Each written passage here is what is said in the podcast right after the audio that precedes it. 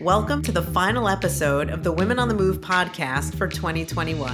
I'm your host, Sam Saperstein. Today I'm joined by my good friend Megan Cunningham, the CEO of Magnet Media, our podcast production partner. We discuss Megan's journey as a female founder, the impact of COVID 19 on the business, and the power of mentorship, all while talking about some of the wonderful lessons that we've learned from all of our guests this year. I hope you enjoy the conversation. Megan, thank you so much for joining us at the front of the mic for the Women on the Move podcast. It is great to speak with you. Sam, thank you so much. It's really an honor to be here with you today. So I say front of the mic because you and your wonderful team at Magnet Media have produced this podcast for us. So you've been very involved from the beginning, really throughout all the production elements. So I just want to say thank you to you and the entire team for being just terrific partners. Yeah, well, I'm really grateful, certainly for the partnership, but for you and for the team on the Chase side as well. Lucy and Allison and everyone your, on your team has been so critical to our success, I think, collectively here. So we're all just so thrilled at the success of the podcast. This has definitely been a labor of love, I think, for us and something that's been a long time in the works.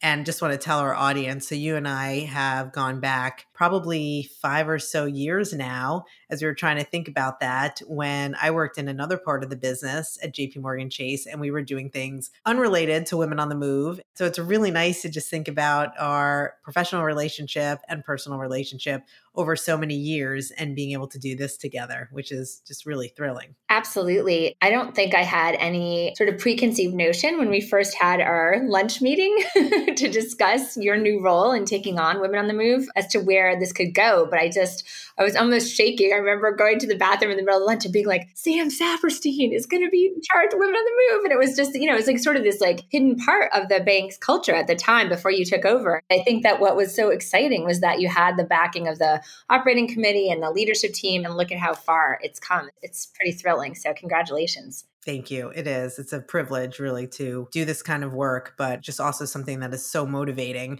So, let's talk about your company and being a founder of your own company. These are the stories I love hearing. Everyone has a unique approach and motivation and how they built their companies. And so, let's talk about yours. Let's talk about Magnet.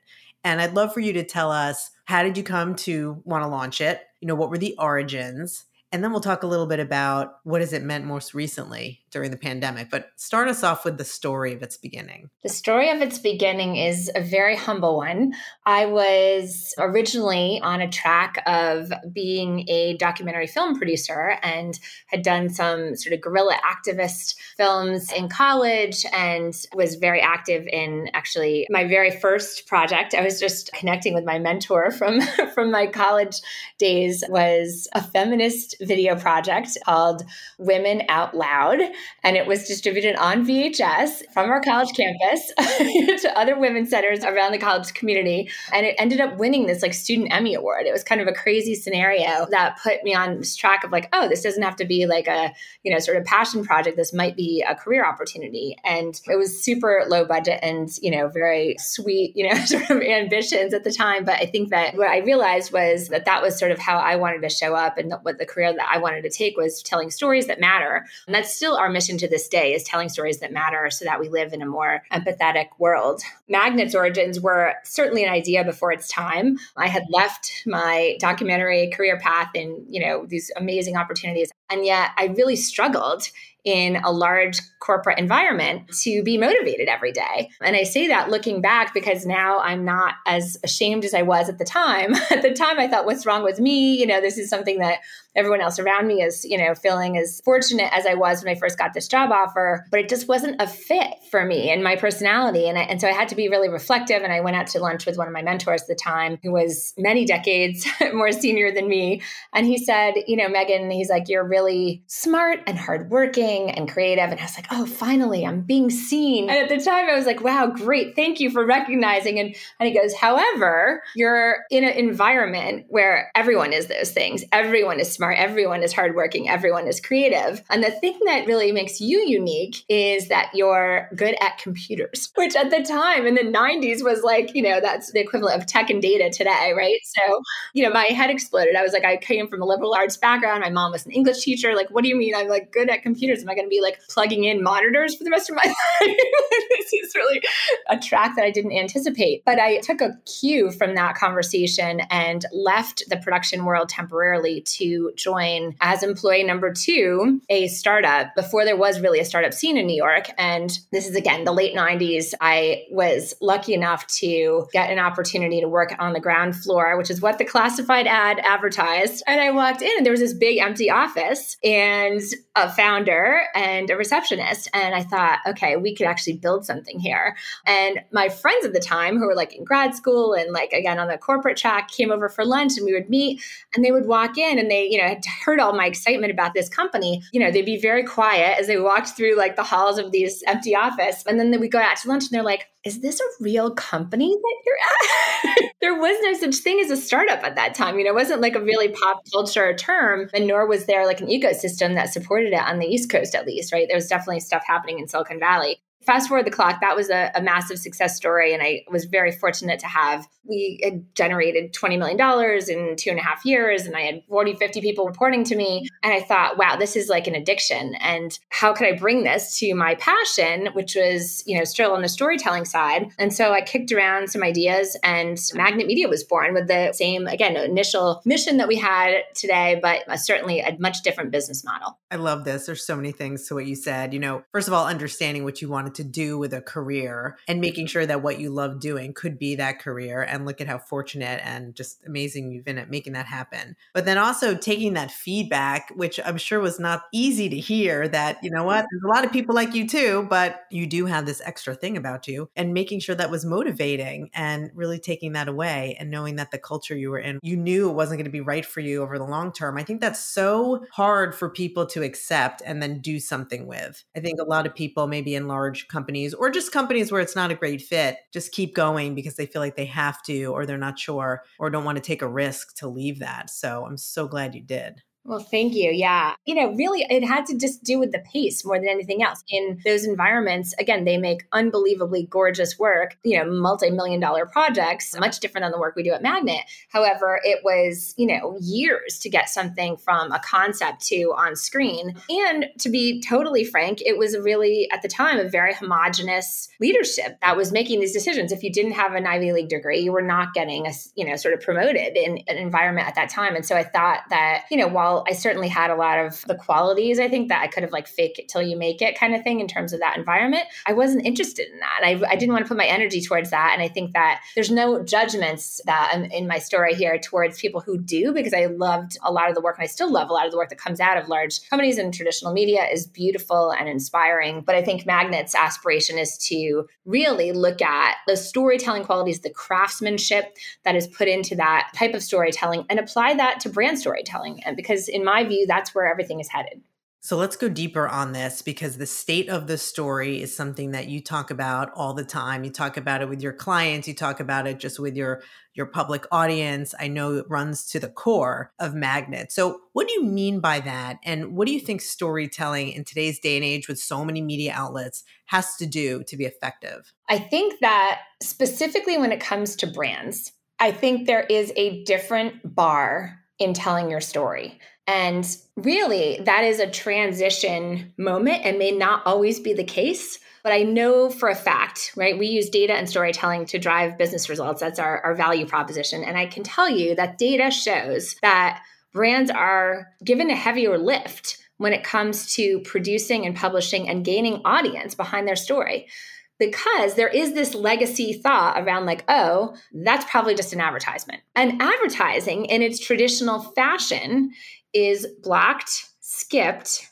avoided, right? So, in many ways, this sort of heralded way in which brands were showing up, right? Back to the romantic years of, of Don Draper, you know, the origins of advertising has a sheen to it, the original ideas around advertising, the original environment around advertising. And yet, due to a lot of digital transformation, technology evolution, I think that because of all those things, storytelling is in many ways disrupting advertising. And so, as money is moving from advertising, blocked, skipped, avoided, to storytelling, which is searched for and shared, there's a discipline required to tell that story when you're at a brand. And I think that a lot of CMOs are now coming to us, right? We've been at this for 20 years. So we've gained a lot of insights, made a ton of mistakes along the way, but fortunately still on that path and really growing at this point. You know, the moment that we have here, I think is a window in time. And it's really to craft what the storytelling discipline looks like from a business perspective, right? How do you do this strategically? How do you show up as a brand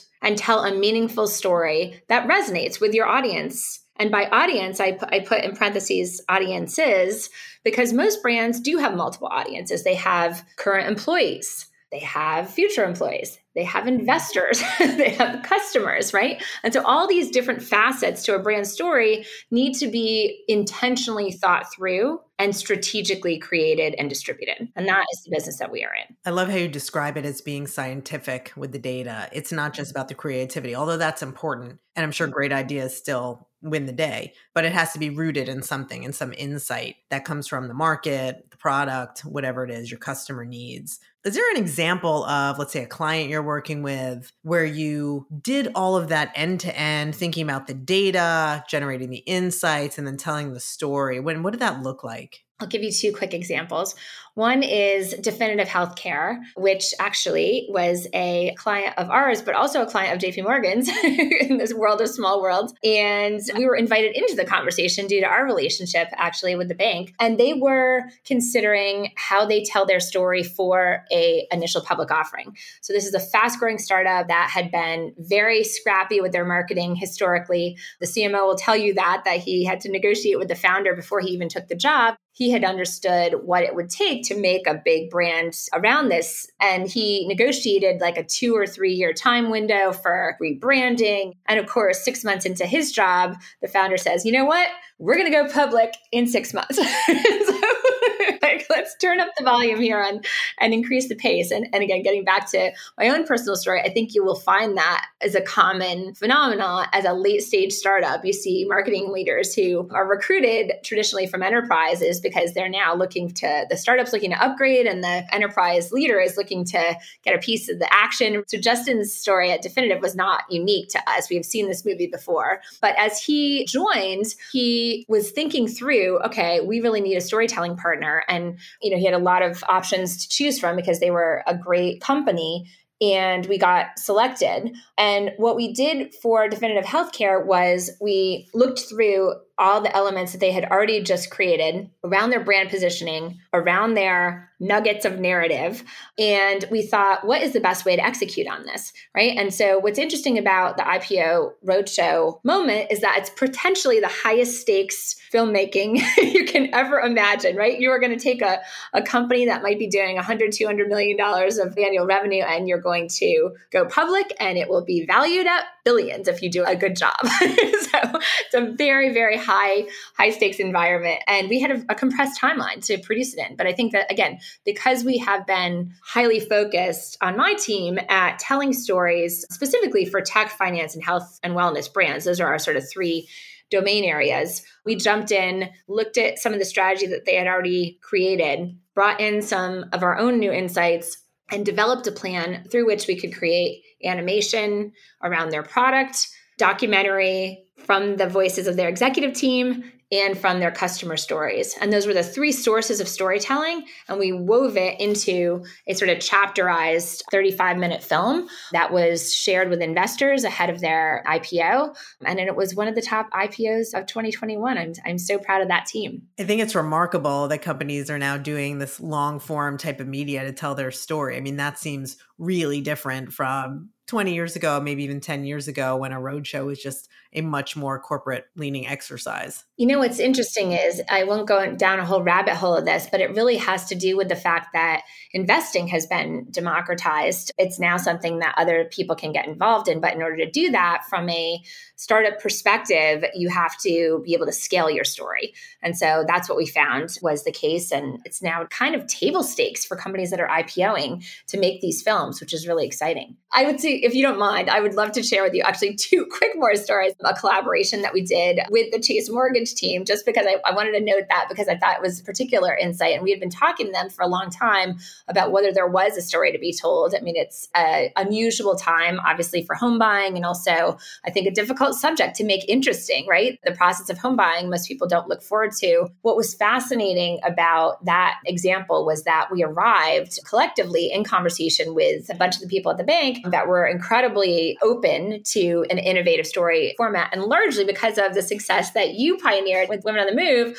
they said, What if we did a podcast? And so they had this amazing idea that we could bring in people from HGTV and, and other sort of influencers that the bank was already supporting, Ryan Serhant and the Property Brothers, and really create our own narrative that was called Beginner to Buyer. So this is reaching first time home buyers with a really entertaining sequence of stories around the steps that it takes to buy a home. And the insight there was that first time home buyers very much struggle with the process and are kind of in an analysis paralysis loop sometimes because of the lack of information. So, how can we make this information available and entertaining? And we brought in some celebs and informed speakers to do that.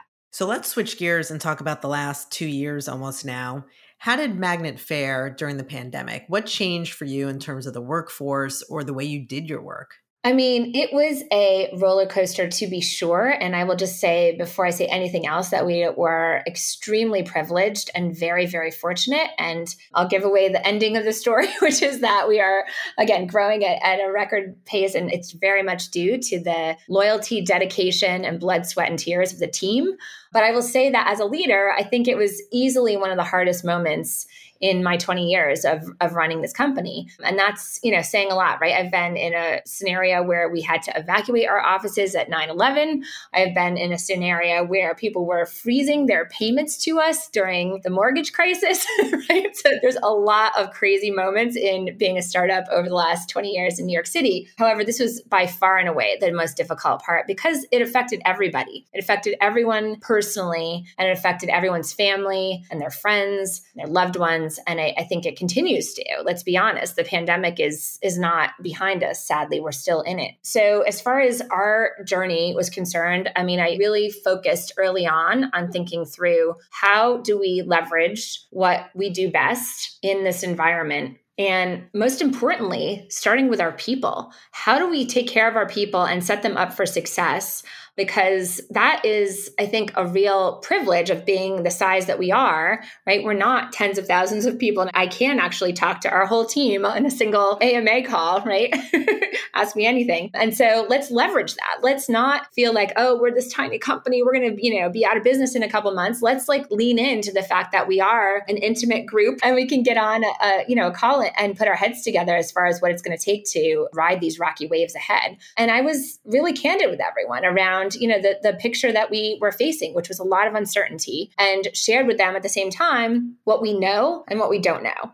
And I think what we knew was that, you know, there were certain annual contracts, there were certain ongoing engagements with companies that were our clients, and those were predictable and they were going to keep us on a steady path and they were going to keep our lights on. And we were grateful for them. And then we also didn't know about the new business funnel and whether people would just be freezing funds indefinitely, things that we had, you know, know historically been able to predict of new opportunities coming in and closing we didn't know what that pipeline was going to look like and what the closing rates would be and all those sort of moments of uncertainty in in a business that had been formerly pretty predictable. And so i put the challenge out to everyone around you know gathering as much data as possible talking to customers firsthand having honest conversations with what their plans were when we could expect some more certainty and clarity and how we were going to navigate this together. Everyone was heads down down despite the challenges of, you know, not having an IT person in your home office and trying to produce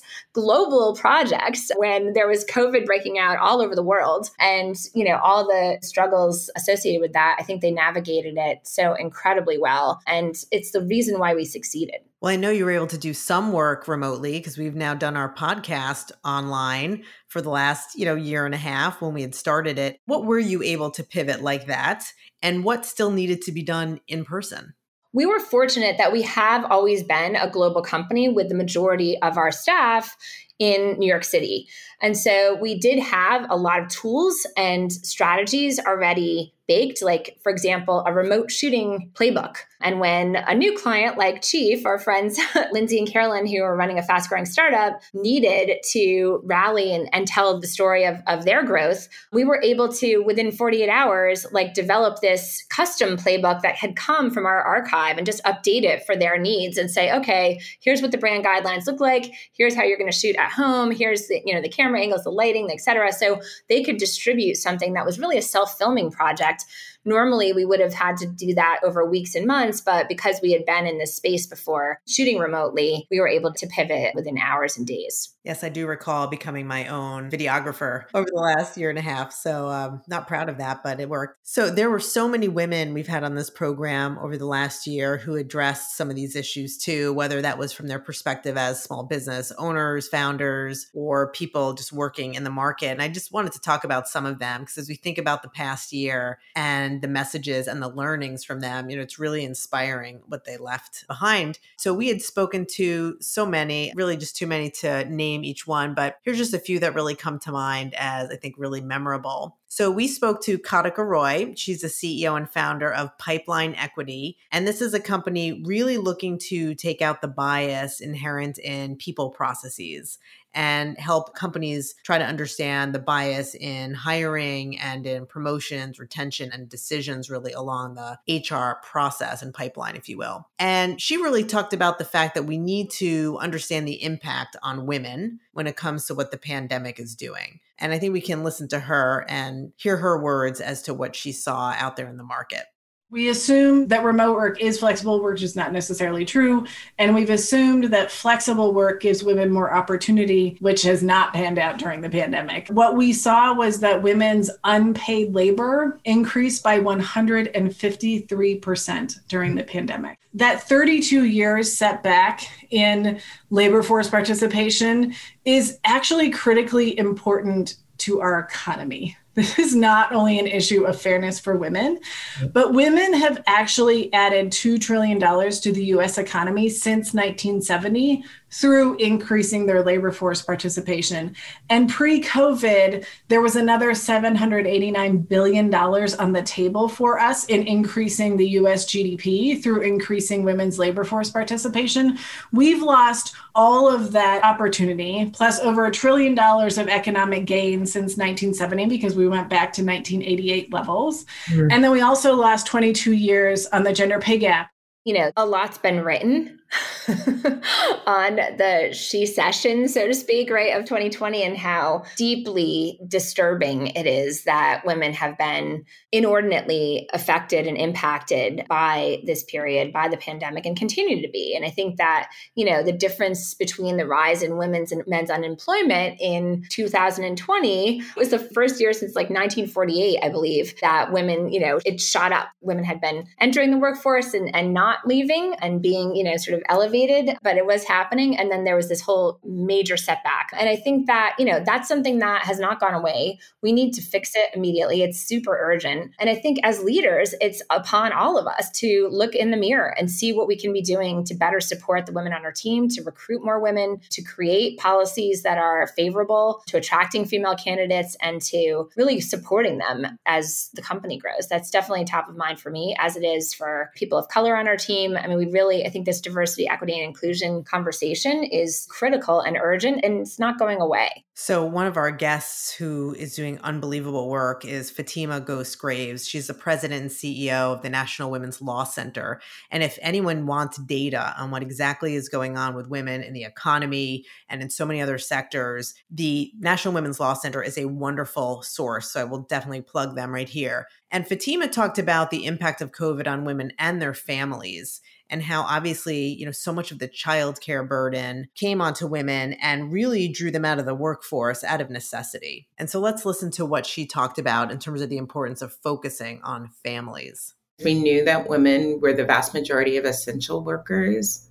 It's also true that women experienced the greatest unemployment. And some of that was because they are concentrated in the sectors that were hardest hit in this pandemic. They make the majority of hospitality and leisure, for example, the majority of domestic workers, many of whom were laid off at the front of the pandemic with no notice and no support. But also, part of the reason women were leaving the workforce was because our care infrastructure crumbled this year. Totally.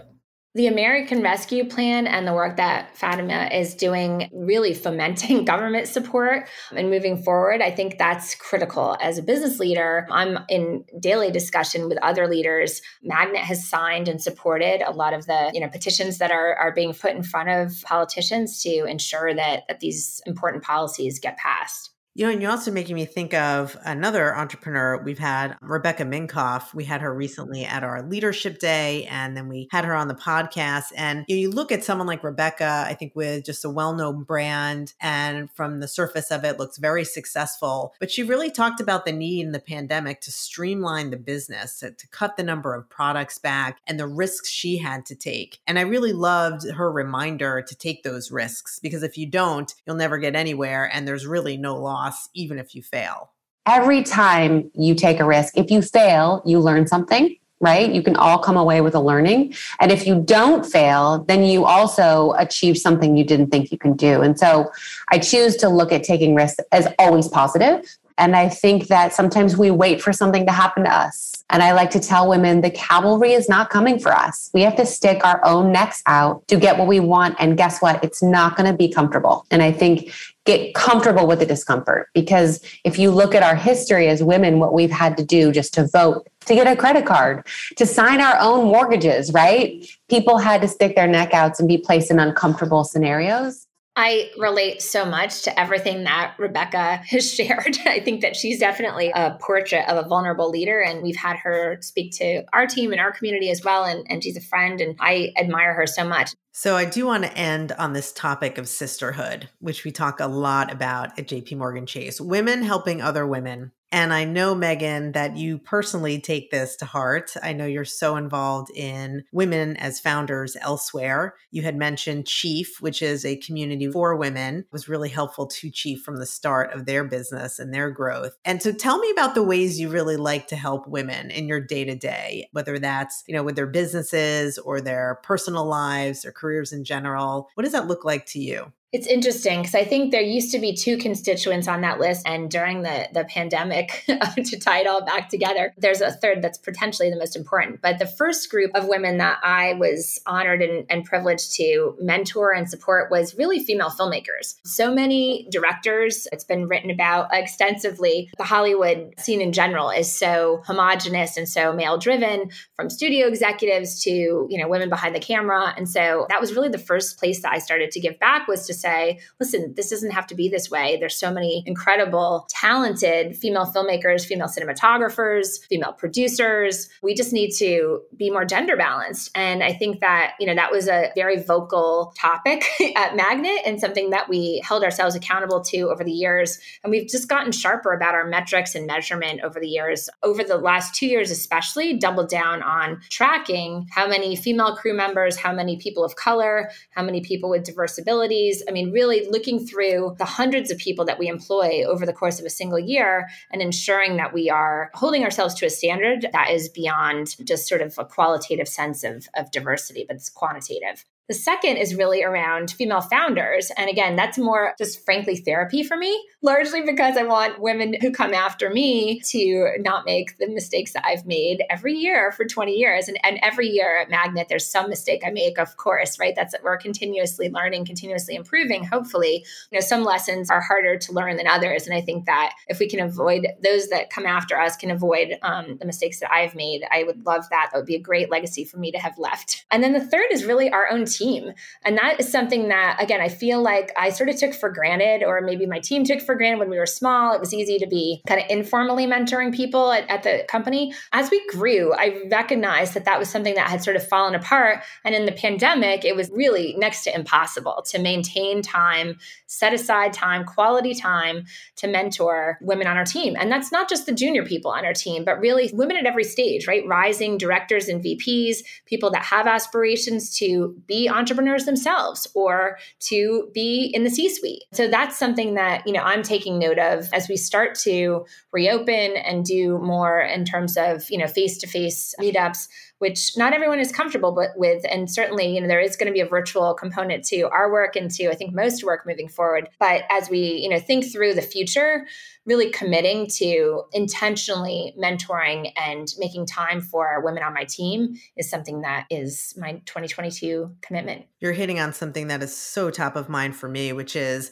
in this new world of hybrid work where some people won't be in the office every day, how do we make sure that women and people of color still get the sponsorship and the mentoring that they really need. They haven't gotten it to date in the way that they need to. And so my fear is if they are not in the office as much, you know, what's going to happen there. So I would just say that as we think about flexibility, and I'm all for flexibility when it comes to work, I really want people to have as part of that flexibility time in the office with people, time to build relationships, time to be in front of people. It's just a different way of building relationships that you just can't get remotely. I couldn't agree more. And I think that, again, we've always had sort of bi coastal or international team members who have you know worked with us either on a project or even full time from you know at, at, different moments in the in the company's history. And at the time inclusivity was not something that was topical. It wasn't something that was a priority for me. It was it was something that I sort of took for granted of like oh yeah they'll be joining the sales meeting the production meeting you know whatever. And I've realized over time that if you're not intentional if you're not vocal about including remote work employees especially as you start to gather that they will be left out that they will be forgotten that they'll oh did someone remember to dial in? Or are we doing Wi-Fi? Or you know all of that It's just terrible. And it can be so easy to be inclusive. And if you start really flexing that muscle, you know, we're doing a hybrid event, really double down on that inclusivity, right? There's some people that cannot join us in person. Let's make a, a plan so that they can be part of the dinner. So we're having an IRL dinner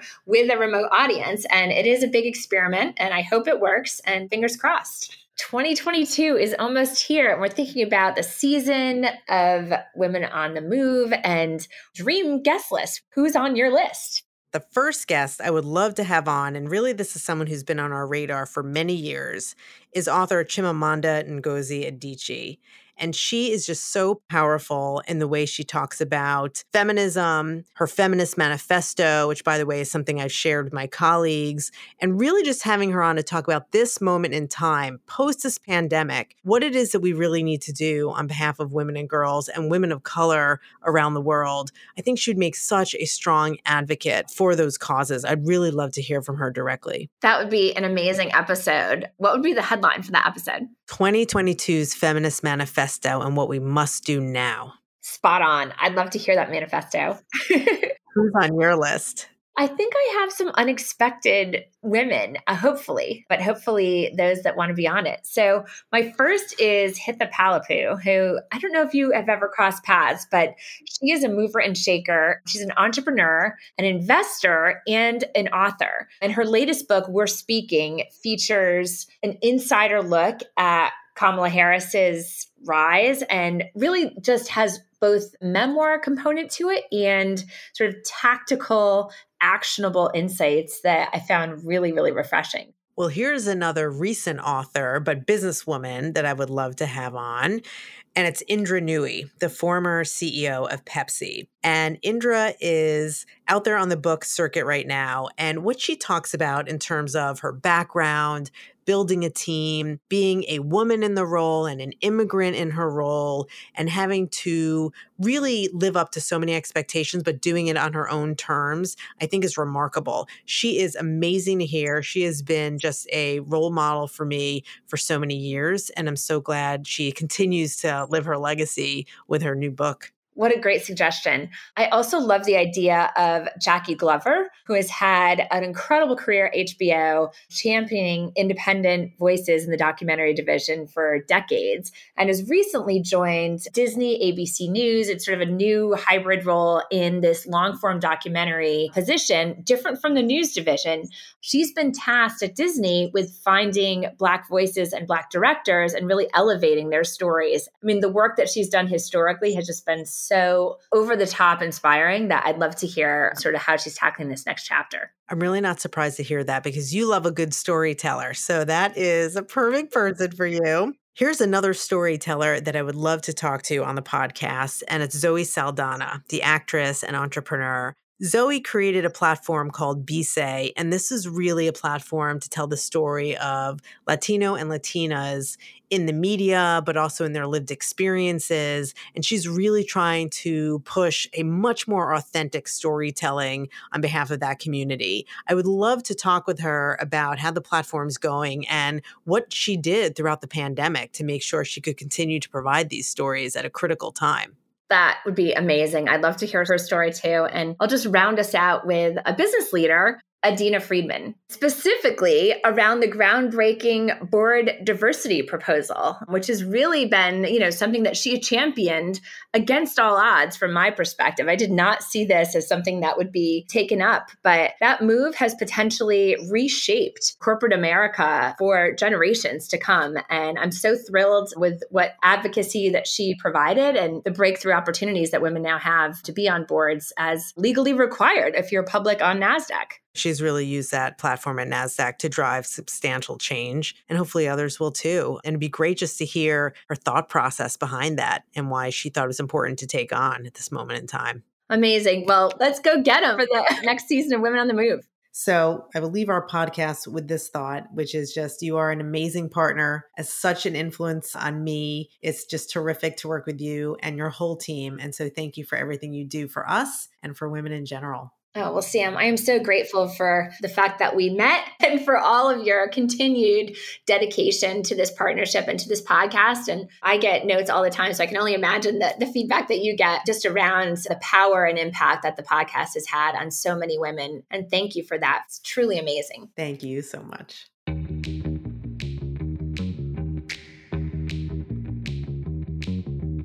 Thank you to Megan for joining me on this podcast and for her wonderful partnership with Women on the Move. She was a perfect guest to help me close out the year, and I loved looking back with her and doing some goal setting for 2022. We covered so much this year on topics like financial health, entrepreneurship, flexibility, and caregiving. I'm so grateful to the women and the small handful of men who joined us this year and shared their experiences. I'm inspired by all of them and I look forward to bringing you more stories in the new year.